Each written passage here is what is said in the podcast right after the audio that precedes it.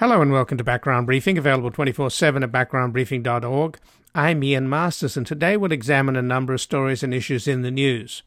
We'll begin with the crisis of American sanity, which is allowing a criminal who only cares about himself, not the country, to rip the US further apart and even provoke a civil war to stay out of jail. We'll look into why we are tolerating our own destruction as we slide into an authoritarian one party state led by a pathetic man who can't accept defeat because that would make him a loser. So he is taking the country down with a large number of Americans helping as willing accomplices. Joining us is Dr. Allen Frances, a professor emeritus and former chair of psychiatry and behavioral science at Duke University. He is the author of the award winning international bestseller Saving Normal and the reference work Essentials of Psychiatric Diagnosis. And his latest book is Twilight of American Sanity, a psychiatrist analyzes the age of Trump, now out in an updated paperback version. We will assess what can be done to save American democracy and society from Trump and the selfish and short sighted plutocrats behind him who are exploiting phony populism, promoting stupidity, and propagating lies and disinformation to divide and turn Americans against each other. Then we will examine the killing of the ISIS leader in Syria and get the latest news from Ukraine from a reporter who is a leading analyst of both theaters of war, Michael Weiss, the news director of New Lines magazine. He has reported on international affairs for over 10 years with a focus on the Middle East and Russia, having interviewed ISIS operatives and Russian spies, published and curated a series of still classified KGB training manuals, reported from rebel held Syria and war torn Ukraine, broken major stories about financial corruption, and exposed the Russian intelligence service's ongoing subversion efforts in the United States and Europe. The author of The Menace of Unreality How Russia Weaponizes Information, Culture, and Money, and co author of the New York Times bestseller ISIS Inside the Army of Terror. He just returned from Ukraine and joins us for an update on how Ukraine's leaders are calm about the threats from Russia, but annoyed by Biden's national security advisor and others who are trying to force them into swallowing the one sided Minsk agreement. And before we begin today's program, I'd like to thank our growing number of listeners who have become subscribers to Background Briefing, making monthly donations to our nonprofit foundation at publictruthmedia.org. And thank you for keeping us on the air on a growing number of radio stations across the country and online as we continue to build a reality based community in post truth America at this critical time when we must engage fully in the political warfare battles underway as the next few years will decide the fate and future of American democracy itself. And joining us now is Dr. Allen Frances who's a professor emeritus and former chair of psychiatry and behavioral science at Duke University. He's the author of the award winning international bestseller Saving Normal and the reference works Essential of Psychiatric Diagnosis. And his latest book is Twilight of American Sanity A Psychiatrist Analyzes the Age of Trump, now in an updated paperback version. Welcome to Background Briefing, Dr. Allen Frances. Well, it's always a pleasure to be with you, Ian. Well, thanks for joining us. And uh, later in the program, we'll be talking about the U.S. killing the leader of ISIS in um, northern Syria. And of course, the U.S. is sending troops to uh, Poland and Romania and Germany. And in general, we have a very powerful military that dominates the world. And we have something like 183 bases around the world. And we spend more money on defense than the next 10 countries you know, combined. And yet at, at home, we're very fragile. And what I find extraordinary, and this relates to your book, The Twilight of American Sanity, is that I'm worried about America's sanity because this country is allowing a criminal who only cares about himself, not the country, to rip the U.S. further apart and even provoke a civil war to stay out of jail. So, why are we tolerating our own destruction as we slide into this authoritarian one party state led by this pathetic man who can't accept defeat because that would make him a loser. So he's taking the whole country down, along with a large number of Americans who are his willing accomplices. So, is America's sanity here in question? Because it sure seems that way. Well, it no longer seems to be in question. I think we're seeing the uh, vivid signs of insanity in, in everything from um, the support to Trump, the um, anti vaxxer campaign, the conspiracy theories, the malicious bribing, the um, restrictions of voting rights. And to me, it's, it's never been, since the Civil War, it's never been scary. America's always been an experiment. And after these 240 years, it seems like the experiment is, is failing. And it's failing without much external stress, um, not much economic stress. It's falling apart from within. Now, how could an idiot like Trump convince so many people that he's the second coming is one of the great mysteries that I don't pretend to understand. But I think that one of the important things to realize is that he's a symbol. He's not the disease. He's a, he's a, a symptom and a symbol of the disease, but not the disease itself. It's the last uh, almost 60 years, ever since uh, Goldwater and the Southern Strategy and uh, Nixon's pursuit of the evangelical Christian vote and the Southern white racist vote. Ever since the Republican Party sold its soul to the devil, these last 60 years have, have witnessed a tremendous expenditure of money, um, brains, organizational skill, and, and ruthlessness to um, distort the uh, truth, to um, convince the gullible, to um, threaten the, those people who are willing to uh, stand up for democratic values.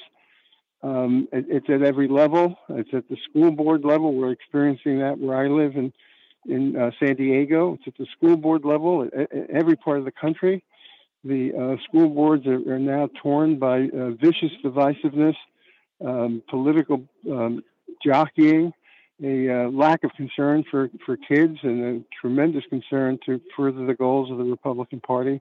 It's happening in city council meetings and state assemblies.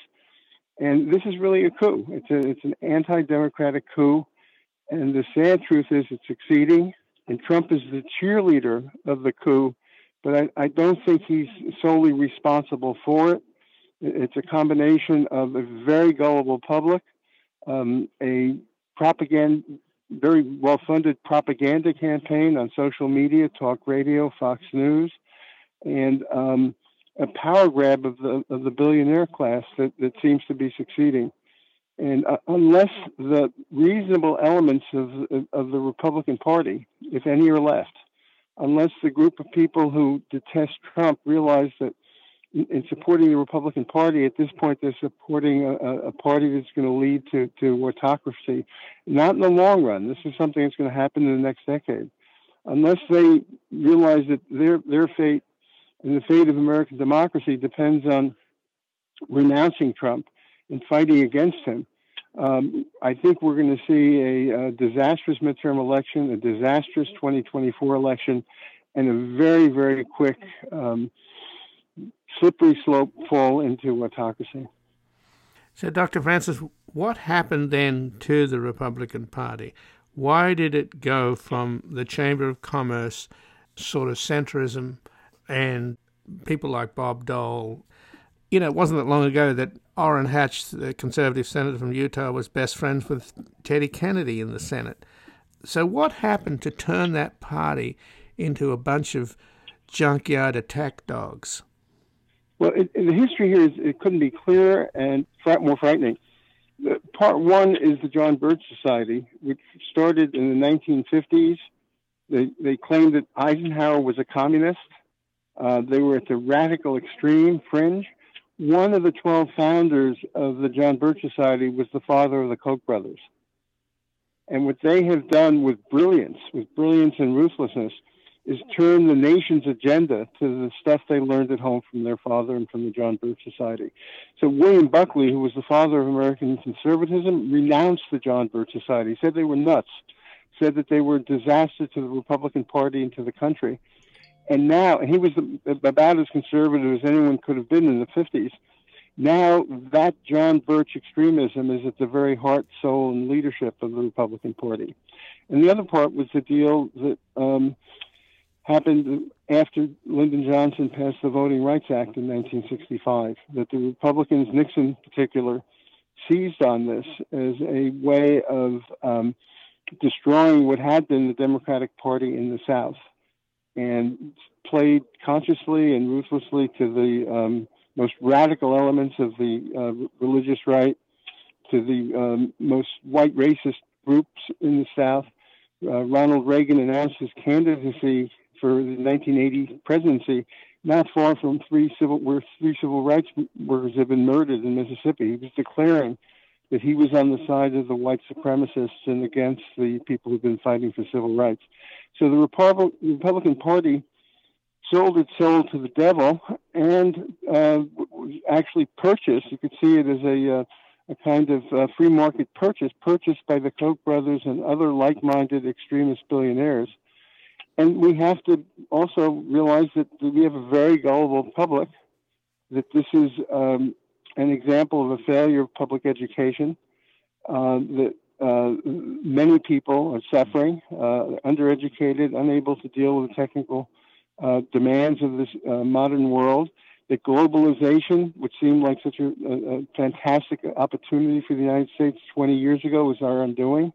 Don't get what you wish for, uh, because it, it did lead, along with increased use of robotics and automation technology, it did lead to a, a, tremendous constriction in earning power for people without education and tremendous increase in inequality of, of uh, rich and poor in this country.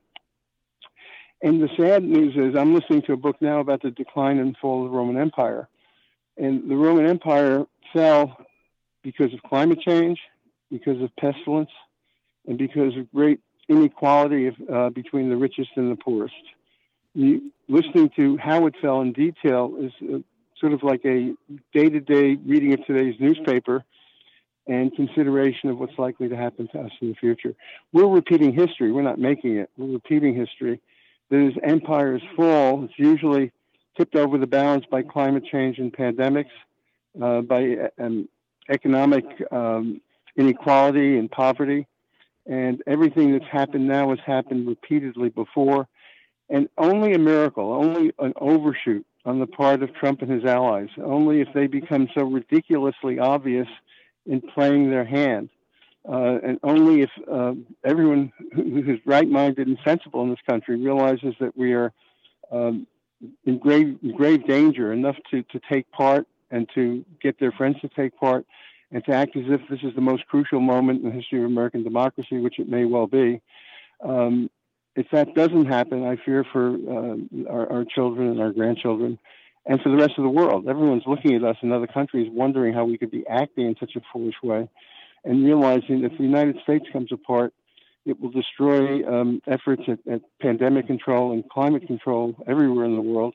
And the balance for our species now is in the hands of a very ruthless, uh, very ignorant, and, and very uh, selfish group of people who can bring the uh, House of Cards tumbling down.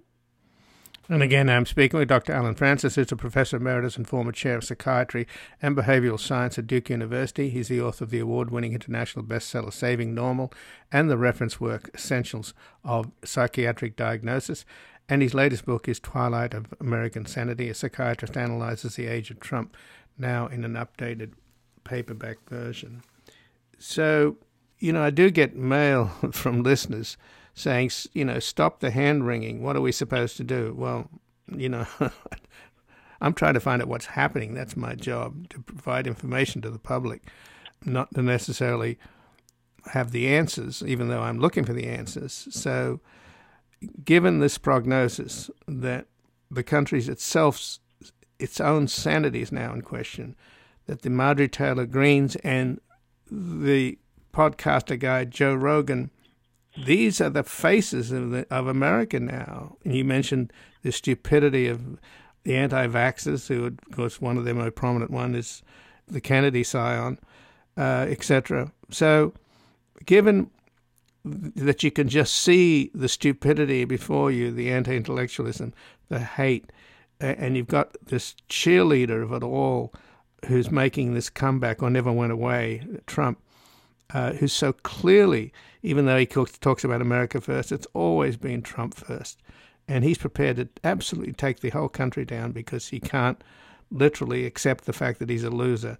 This is a sick man, but it's a sick country that is siding with him, at least a big chunk of it. So, what is the? You mentioned some of the countervailing forces. Is there any kind of catalytic way that we can get a wake up call that the better angels can emerge? You know, if the Democratic Party is is as feckless as it appears to be, with this juggernaut of voter suppression, which will give the Republicans a permanent control of a one party state, is there a possibility of a popular uprising? You've given us the diagnosis. So, what's the cure? Well, I don't think there'll ever be a, a civil war or popular uprising because the, um, the forces of darkness have all the guns, and we'll, we'll have a monopoly of state power if they succeed in, in winning the elections. Uh, it, it's a very bleak picture, but as, as Edmund Burke said um, um, 230 years ago, the, no man ever made a, a worse mistake doing nothing because he could only do little. And I think that, that, at the local level, it's important that the school boards be protected, that the uh, Republican systematic effort to take over school boards, and they use the dirtiest tactics, uh, slurring um, opposing school board members, threatening them, using internet, um, ganging up uh, procedures. But I think that good people have to run for school boards. Good people have to run for city councils. Good people have to support those who are running for school boards, city councils, state assemblies, state senates um, we have to get out the vote. No one's going to be convinced at this point. I think that it's not as if the anti-vaxxers are suddenly going to say, "Oh, I, Grandma died, and I, I realized the error of my ways." We've done that experiment. We have almost a million people dead, and it hasn't changed minds. That the conspiracy theories are so embedded in people's um, minds and hearts that the truth, even if the truth means losing a loved one, doesn't seem to get to get home. The conspiracy theories find a, always find a new a new way of justifying what's completely self-destructive and selfish behavior. So people are not going to be convinced. I think it's a question of who gets to the polls. And even though the Republicans are doing their best to tilt the elections, if enough people realize that this is one that really counts, if the usual cynicism about government, I didn't get much out of the, this Biden administration, or they made this mistake or that mistake, and therefore I'll stay home that attitude will lead to autocracy, it will lead to the worst kind of dictatorship. I think the Biden administration has been reasonably good under very difficult circumstances. I think that they're far from perfect, but who is perfect? The Biden administration represents America, represents the history of this country, and it represents the future of our children living in a democracy. And, and you don't have to love everything it's done to realize that it's, it's the last great defense against what would be very much um, the, kind of country that, that we've seen around the, the, world historically and in our current times, a country led by ruthless people who will take advantage of every possible um, avenue of power to uh, gratify themselves and, and their um, their patrons at the expense of everyone else, and everyone else will be frozen out and, and powerless. So I think that this election, it's actually elections because it's not just the presidential election or congressional elections, it's at every every level of government. That these elections are a fight for democracy. This is a, a time when people who are really patriotic need to reevaluate their values, need to realize that the Republican Party at this point is a party of dictatorship, need to get out the vote, need to spend their, their money uh, on the cause of democracy, need to be soldiers for America at a time when America is in, in, in dire distress. Well, Dr. Allen Frances, I thank you very much for joining us here today. You know, my, my, my pleasure and with sadness, Ian. I hope someday we can talk about happier things. Well, we have to. There's too much at stake. And I thank you for joining us, Dr. Allen Frances, Professor Emeritus and former Chair of Psychiatry and Behavioral Science at Duke University. He's the author of the award winning international bestseller Saving Normal and the reference work Essentials of Psychiatric Diagnosis. And his latest book is Twilight of American Sanity A Psychiatrist Analyzes the Age of Trump, now out in an updated paperback version. We're going to take a brief station break. We're back examining the killing of the ISIS leader in Syria and get the latest news from Ukraine from a reporter who is a leading analyst of both theaters of war.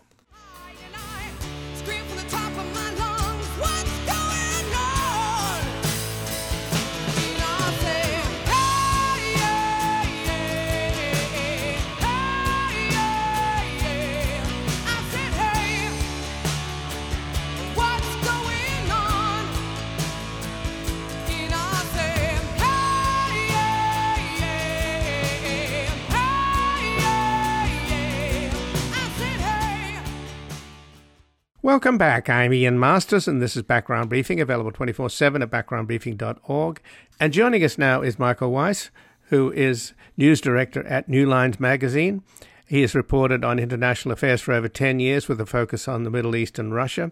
He has interviewed ISIS operatives and Russian spies, published and curated a series of still classified KGB training manuals, reported from rebel held Syria and war torn U- Ukraine, broken major stories about financial corruption and exposed the Russian intelligence service's ongoing subversive subversion efforts in the United States and Europe. And he's the author of The Menace of Unreality How Russia Weaponizes Information, Culture, and Money. And he's the co author of the New York Times bestseller, ISIS Inside the Army of Terror.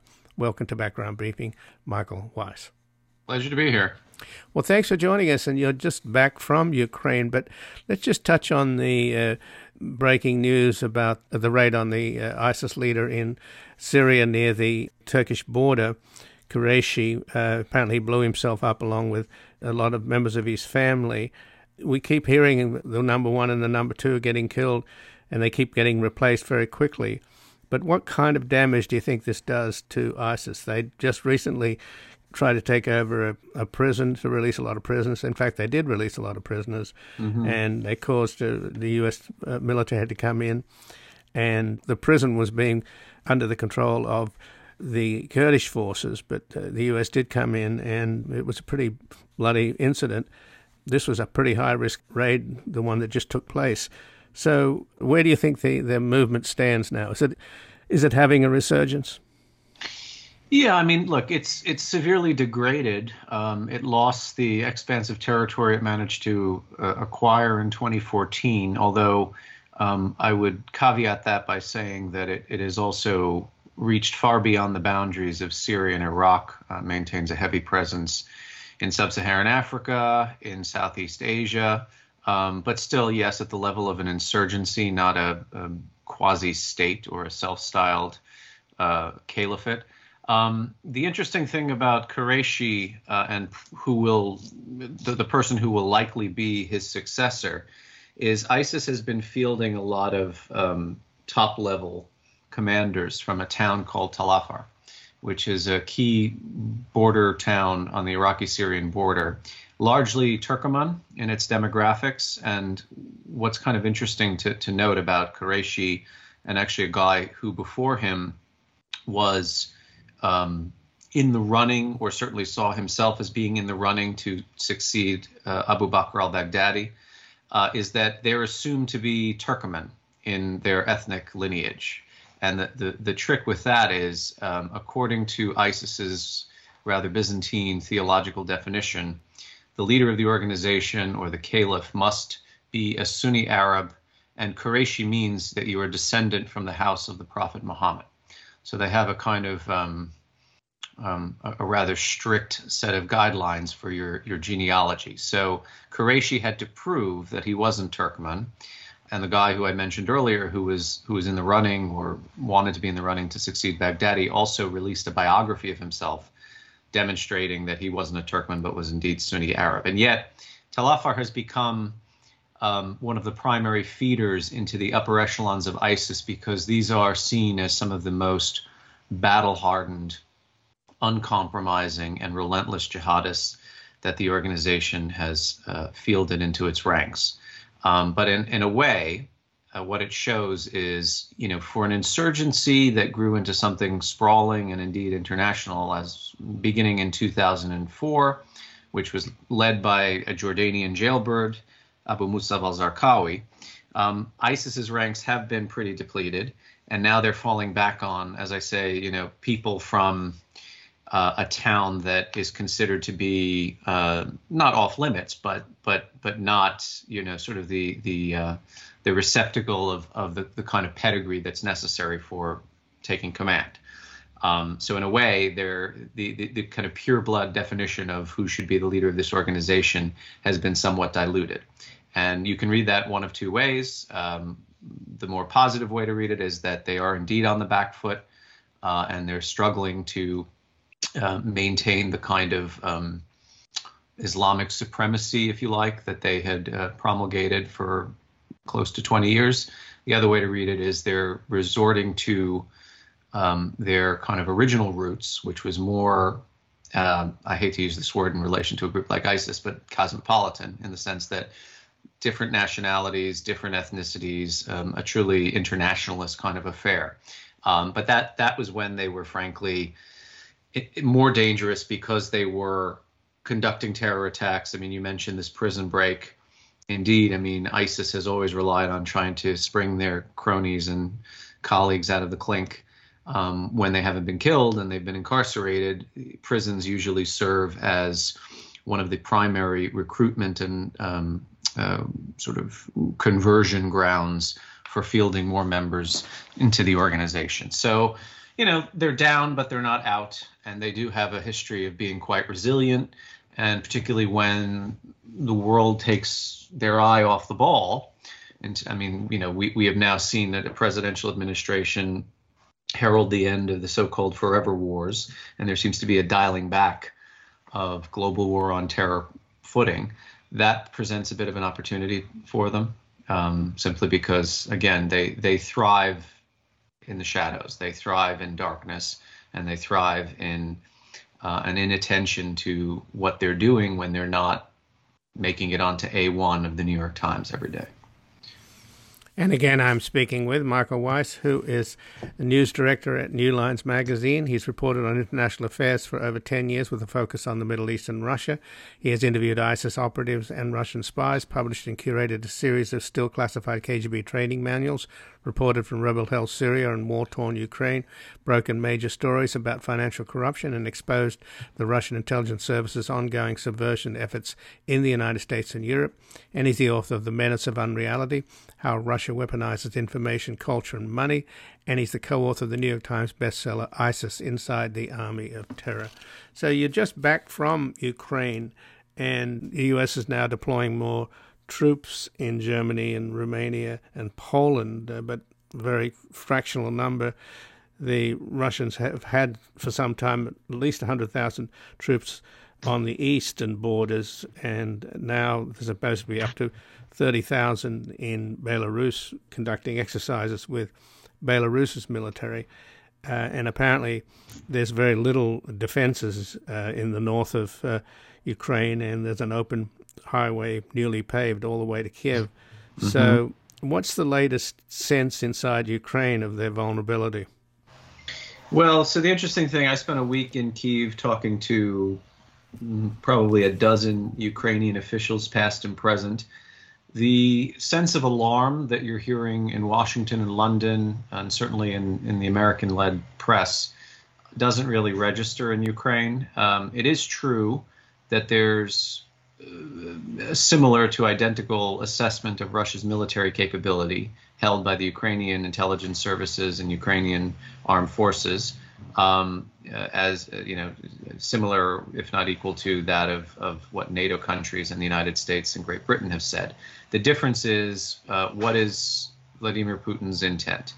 So the Ukrainians sort of see this as not a head fake or a bluff, but um, a buildup designed to put pressure not just on Ukraine, but on the West to force concessions out of the United States with respect to NATO enlargement, the deployment of uh, mid to long range missiles in Eastern Europe, and just essentially relitigate the end of the Cold War and the last 30 years of, of Western led international security.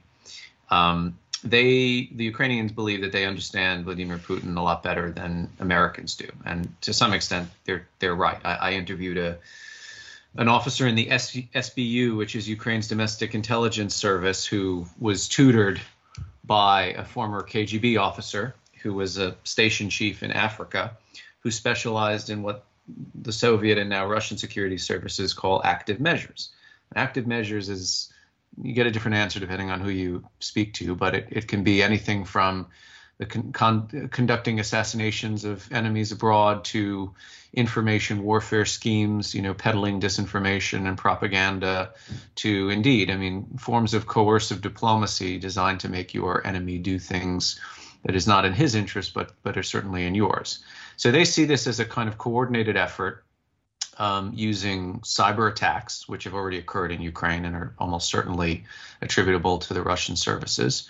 Um, when I was there uh, two days ago, in fact, a number of Western embassies, including the Estonian, the Swedish, the Austrian, uh, the Slovakian, and I believe um, uh, another Scandinavian one, forgive me, they all fielded um, bomb threats via email. Uh, and the SBU believes that these threats came from the occupied territories of Donetsk and Russia and Belarus. Um, and so these embassies had to be emptied out of their diplomatic staff. In fact, uh, an ambassador that I met with had to meet me in a cafe. I couldn't meet in the embassy because of it. Prior to that, there have been a number of bomb threats um, made against uh, kindergartens in villages outside of Kiev. So the Ukrainians are watching all this take place, and they realize, yes, this is this is kind of the um, the toolkit that Russia is using. Uh, and and fundamentally, I mean, you know, the big question is what's Putin's strategic objective? And the answer is regime change, right? Um, Vladimir Zelensky came to office as president, vowing to end the war, and he sort of took on a, a conciliatory posture, seemed open to some kind of grand bargain or peace uh, deal with Russia. And over time, as, primarily as a result of ongoing Russian belligerence, attacks by pro Russian so called separatists in occupied Donbass against Ukrainian forces, uh, Zelensky became more and more hawkish. And so, you know, the, the, the question is is he and is his administration prepared to cave to certain demands made by Russia uh, in the context of the Minsk agreement, which is the, the sort of ceasefire and long-term de-escalation mechanism implemented in 2014 or 15, I forget. Uh, and part of the the Russian demand in, uh, with respect to Minsk is the population that is occupied by separatists in Lugansk and Donetsk should be reincorporated into the Ukrainian political system. Now, why does Putin want that? Well, these populations are seen to be, um, or at least seen by the Kremlin to be, very pro-Russian.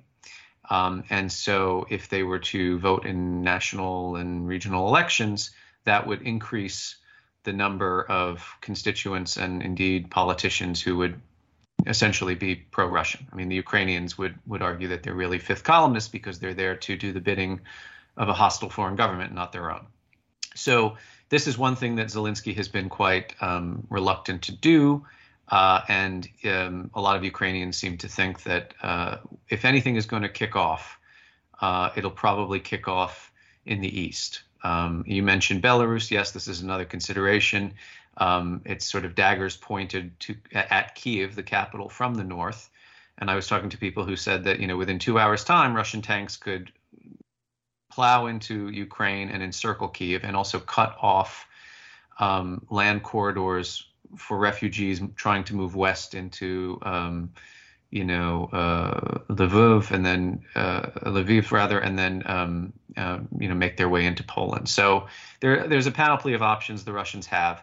However, I should stress that um, Ukrainians don't really see a full-scale invasion, occupation of territory in the offing. Um, you ask them why, and you hear, well, look, Putin, he's not an idiot. He does realize that the, that the Ukrainian people have turned in a very concerted fashion against Russia as a result of his invasion of territory in 2014, and that um, forgetting even the sort of on paper order of battle that Ukraine commands, which is markedly less than what Russia has. Um, you know, what this doesn't take into account is sort of ancillary um, um, military capability. So you've got territorial army in Ukraine, you've got the National Guard, you've got the Border Guard. Ukrainian police are militarized. The SBU has a kind of paramilitary capability, uh, and then just ordinary citizens are now engaged in partisan warfare training. Uh, I spoke to a former high-ranking politician who's currently a member of the Rada, Ukrainian parliament, who told me next week she's attending um, rifle shooting school. This is somebody who's never held a gun before in her life, and she said, "I will have one in my home, uh, and I will resist." So there, you know, you're talking possibly up to a million, if not more, Ukrainians who just automatically are going to take to the streets heavily armed to try and fight any kind of occupying force. So when you factor that in, they say Mr. Putin would be foolish to, to attempt to to try and seize our country in this manner, and they think that he, he's going to use other tools in his arsenal, including the ones I mentioned already, to try and uh, achieve his strategic objective. But Putin is considered to be sort of non-ideological, but his top advisors are really dangerous ideologues. Uh, I've talked to a number of high-ranking American officials who have had meetings with Nikolai Patrushev, mm-hmm. the Putin's national security advisor, head of the FSB, uh, and Naryshkin, head of the SVR, foreign intelligence, and the defense minister. And they have some pretty bizarre belief systems. I mean, Patrushev's belief systems are about as wacky as, as Marjorie Taylor Greene's back in September. He said, uh, talking about the West, fathers and mothers are now being renamed parent number one and number two. It talks about West's foreign values. And they want to give children the right to determine their own sex. And in some places, they've gotten to the point of legalizing marriage with animals. So, with that, people like that around him, if Putin's savvy, could he be swayed by these ultranationalists and hawks? So, uh, first of all, I would I would um, I would advise the following. When when dealing, and I know there was the New York Times article about Putin's war party, and it was three people that were mentioned: Nikolai Patrushev, who's former KGB officer, who was the the head of the FSB right after Putin, um, and served in that capacity, I think, for almost ten years, if not ten years. Um, uh, Defense Minister Shoigu, who's probably the second most popular politician in Russia after Putin, and I'll come back to him in a second and uh, Bastrykin, who is the head of the um, Foreign Intelligence Service of Russia. So the, the idea goes that these three men have got Putin's attention, and the more pragmatic, quote unquote, liberal minded um, officials within Russia simply can't get to him. One of the reasons that, that, that he's impossible to reach is that since COVID, Putin has been in a state of purdah or isolation. Um, and so he's only talking to a, a, handful of people, and they happen to be the so-called Siloviki or the strong men of Russia, the ones I mentioned. The problem with with what you know. I'm not saying that that Mr. Patrushev doesn't believe in everything you say. Um, Putin himself is on record saying that the West has become degenerate and and overly liberal or or tolerant in its belief systems. Um, you know that uh, it's allowing 16 different genders and so on and so forth. Now, I have no doubt Putin is a, a, a rather, rather culturally conservative person. Um, but I also know that as a trained KGB officer, putting out lines like this are more designed to try and um, attract audiences in the West who might believe that our society and our culture has gone too far. So, you know, it behooves him to play up the kind of ultranationalist role you know, Russia is on, is the only real bulwark of Christian civilization. Only in Russia is a man really a man and a woman still a woman, and are, are, is the nuclear family unit intact. You know, in Russia we don't we don't traffic in this so-called uh, wokeness or political correctness. Um, now this this will telegraph to you know quite a sizable and, and increasing number of Westerners that well maybe he's onto something. You know maybe maybe Russia is um, the only place where you know common sense and traditional values uh, hold sway. I mean, Viktor Orban, the prime minister of Hungary, is is kind of a past master at doing this himself, which is why, um, frankly, a lot of American conservatives want to model their new movement here in the United States on on Orbanism. That's why CPAC is going to Budapest and, and hosting its conference there. So I, I just take with a pinch of salt, you know, the the kind of cultural pronouncements. Um, now that's not to say that these men don't absolutely think that um, NATO is a security threat. That's not to say that they're not trying to relitigate and revise the kind of post 1989 1991 European security order. Um, are they ideological? Well, uh, it depends on what you mean by ideology. Uh, they're not believing Marxist Leninists anymore. Um, uh, and in fact, I can show you innumerable examples uh, as to how they understand the excesses of Soviet communism and Stalinism, but what they are is, and I think Siloviki really gets at the heart of this.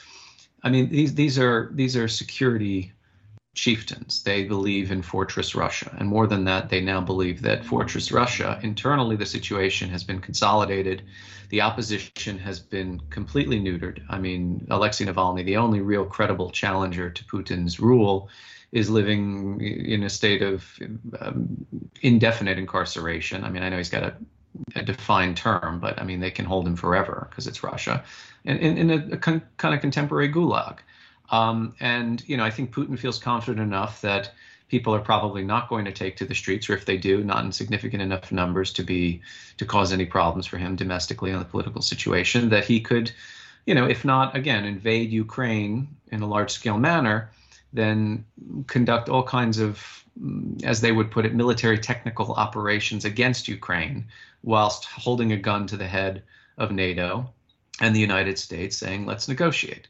So, I mean, their ideolo- ideology is is a, kind of revanchist power grab that is rooted very much in how they see uh, the tail end of the 20th century playing out, which they felt was uh, a humiliating, ignominious end to Russia's great power status, uh, which they are looking in some way, shape, or form to restore. It's not the Soviet Union 2.0, but it's an attempt to sort of grab as much territory uh, and to wield as much influence as possible. Well, it does seem uh, what you're describing is a kind of fortress mentality, and I don't know that in the long term what Putin offers is going to work because he offers gangster government, and a lot of what he's doing is bread and circuses, ultra nationalism and military adventures to distract people from him and the Siloviki robbing the country blind. Um, mm. But he's, he is having an enormous amount of success in dividing America, which is what his principal strategy is. And the, and the American people are helping him because they're dividing themselves. And if Trump right. comes back, who Trump is the gift that keeps on giving as far as Putin's concerned, then this country will be divided even further. And even we even have the portent now of civil war, which Trump basically uh, is calling out his people if he's indicted to engage in the biggest demonstration in the history of America. So I see that as kind of paradoxical that Putin's foreign policy is essentially weak, but his ability to manipulate us, in other words, he's so much better at screwing with us than he is in taking care of his own people. Well, that goes without saying. And yeah, look, he has been uh, successful uh, to a large degree. The intervention in Syria, nobody would doubt now that that was anything but almost an unmitigated success. You know, remember when that started in September 2015? The messaging out of the Obama administration was this is going to be a quagmire. This is going to be Russia's Vietnam or Russia's uh, Afghanistan 2.0, and that turned out to be false. Um, the seizure, annexation of Crimea was almost flawless from a military point of view. They did this without really firing a shot. Um, and the, the, the one failure, though, was Donbass. So there's a kind of misconception, you know, there are a lot of cliches that float around now, including um, hybrid warfare. And the belief was um, hybrid warfare succeeded in taking what's known as the People's Republic of Donetsk, the People's Republic of Lugansk. In fact, it, that was not what fortified or, or solidified those gains, but the original um, operation was to use a bunch of riffraff, uh, gangsters, warlords, former FSB and current GRU officers to basically prop up these puppet regimes. But these puppet regimes were weak. Um, they were divided amongst and within themselves. And the Ukrainian military, uh, known as the Anti Terrorist Organization, actually cleaned their clock.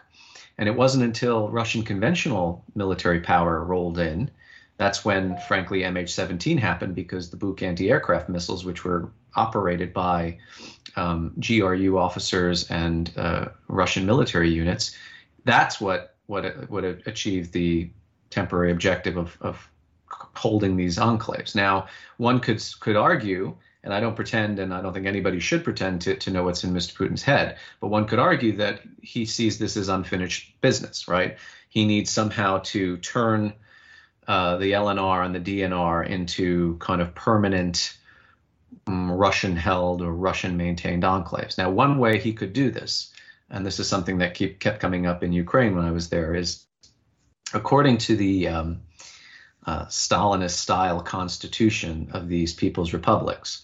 The rest of Donetsk and Lugansk oblasts um, that, that is held by Ukraine is, quote, occupied territory by Ukraine, right? So if there's some kind of provocation in the East, um, you're seeing reports that the Russians are planning false flag attacks that they can attribute to the Ukrainian forces. If there's a terrorist bombing, anything, um, they could cite the constitutionality of these people's republics to wage an incursion, and the Russians would roll into the unoccupied areas of Donetsk and Lugansk, occupy them, and claim to be, quote, peacekeeping forces.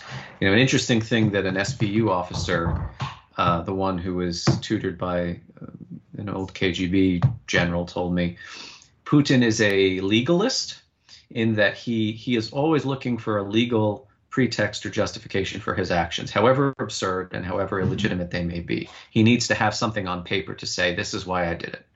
Um, so Russia cannot be seen, or Russia will not be on paper the aggressor or the invader or occupier. Russia will be in Ukraine as a defensive uh, military force. That's the only way it would work for him. Um, so, yes, I mean, you know, is this going to work? in the long term for Putin?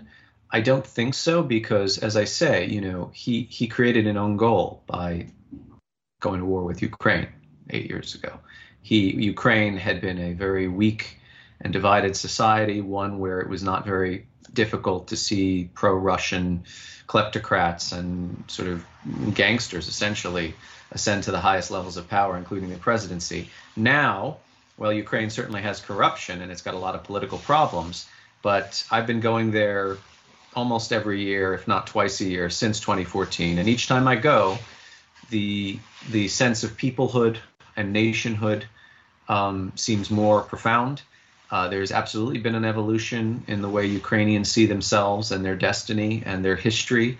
Um, and this is not going to be a cakewalk for him. Um, I mean, I, I, keep hearing Putin will choke on Ukraine. Now, you know, is that bravado? Is that a false sense of optimism by the Ukrainian people? Uh, they certainly don't seem to think so.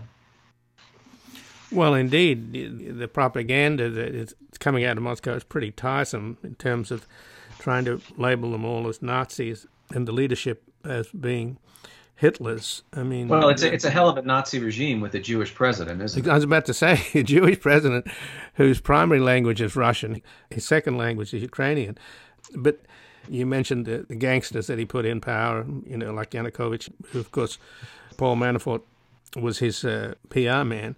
But also, when he seized Crimea, he put gangsters in charge. Yep. Would he would he then try to move though down and link up Ukraine with the Donbass along and take Mariupol and head south? Because the Ukrainians have cut off water supplies to Crimea. Would that be the most likely military action? If he's going to do a, a limited war? Most likely, not most likely, but it's certainly on the table. I mean, that's one of the scenarios I've I've I've heard being war gamed at the moment. Um, you wouldn't even need to mount a land incursion to really damage Ukraine. You could do a naval blockade and cut off Ukraine's um, maritime commerce, which is a very large percentage of their GDP.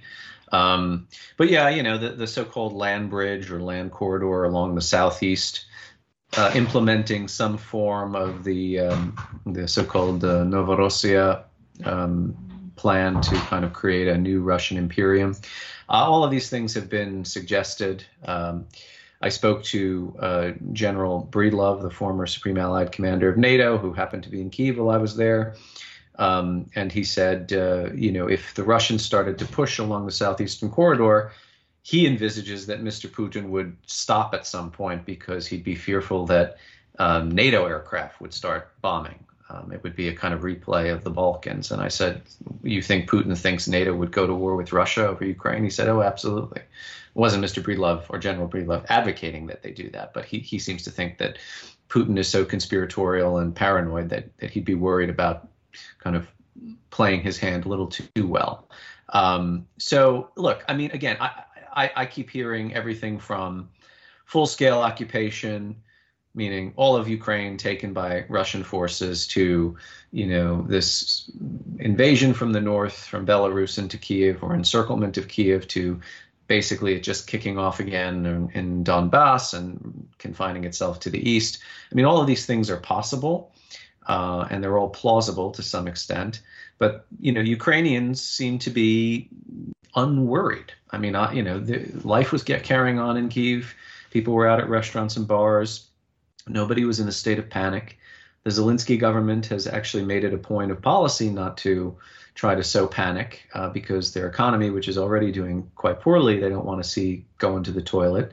Um, and the level of confidence, self-confidence, is is pretty profound. Um, and again, I you know uh, I don't know if if these are famous last words that we'll all be looking back in six weeks or six months and saying, you know, Ukraine should have prepared better and should have mobilized forces. Um, but you know, they they will tell you we've been at war with Russia for eight years. We've been dealing with a panoply of provocations, intelligence operations, um, as Putin would call it, military technical elements. Uh, these never stop. You know, um, so for us, this isn't really we're in perpetual war footing. We don't need to to be told that something bad is going to happen or is imminent or even inevitable. I mean, they just feel like this this is lived experience for almost a decade. So, just in closing, though, do you think at the end of the day is a is a an exit here? Because there's some concern that Putin's dug a hole for himself. It's going to be difficult for him to back down and save face. But the Minsk framework is, even though it's very one-sided, and the Ukrainians were incredibly weak when they signed that deal, and they don't want to implement a lot of it at any rate. Is that an exit strategy, do you think? Because obviously nobody wants to see war, and, and the Ukrainian people will suffer immensely. And Putin might have backlash from the body bags as well. You never know.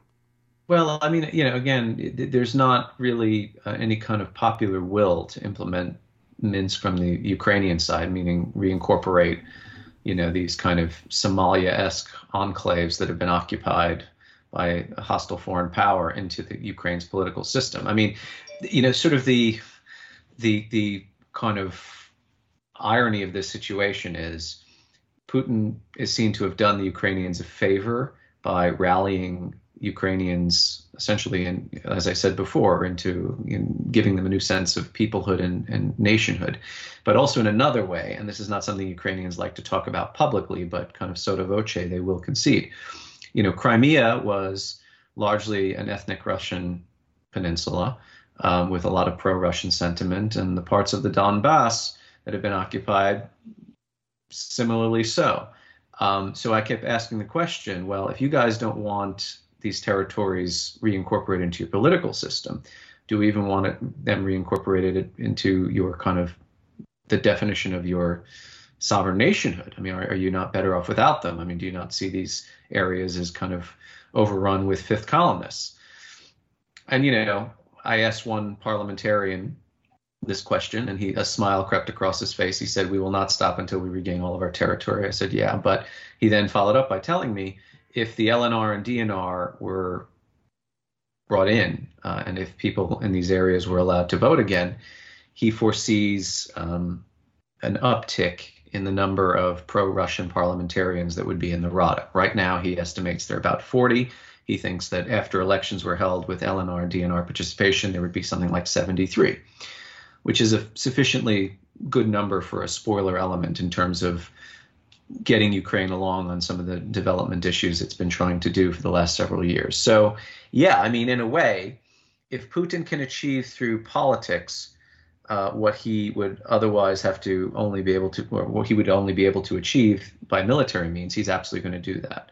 I mean, this is the kind of Georgia scenario where, you know, you invade, you blow some stuff up, and then you pause and you wait to see what the ramifications are in the capital. So if he feels like um, a, a, limited incursion or some kind of attack or some kind of coordinated series of attacks will force Zelensky either into conceding or resigning or holding early elections he will have achieved his goal. But the Ukrainians are aware of this. You see, this is not taking them by surprise, unlike Crimea and unlike, you know, in 2008, the, the Russo-Georgian War, um, which people didn't see coming and was really Saakashvili taking the bait and falling into a trap. Ukrainians very well prepared for all kinds of scenarios and and attempts to to to get them to do that which they would otherwise not want to do.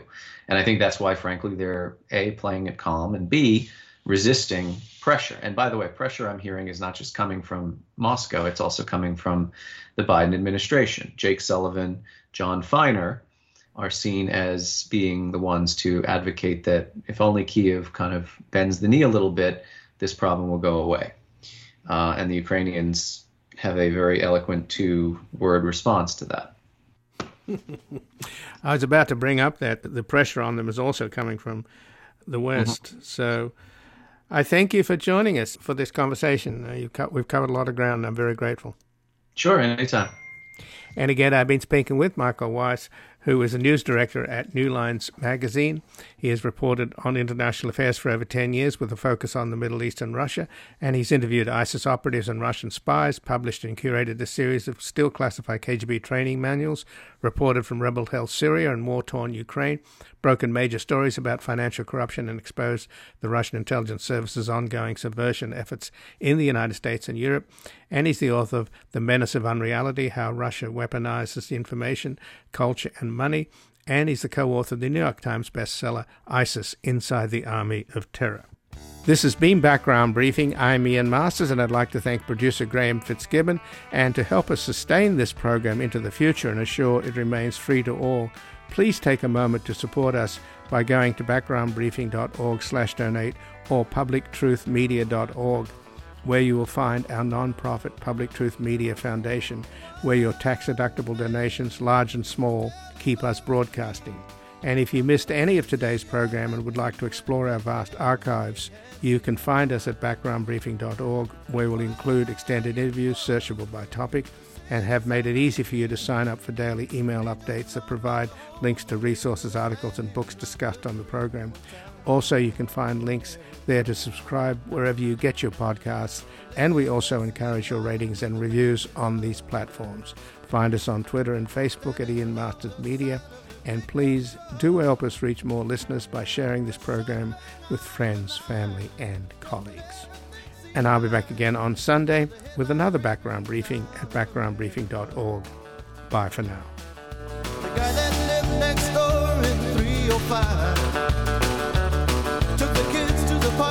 The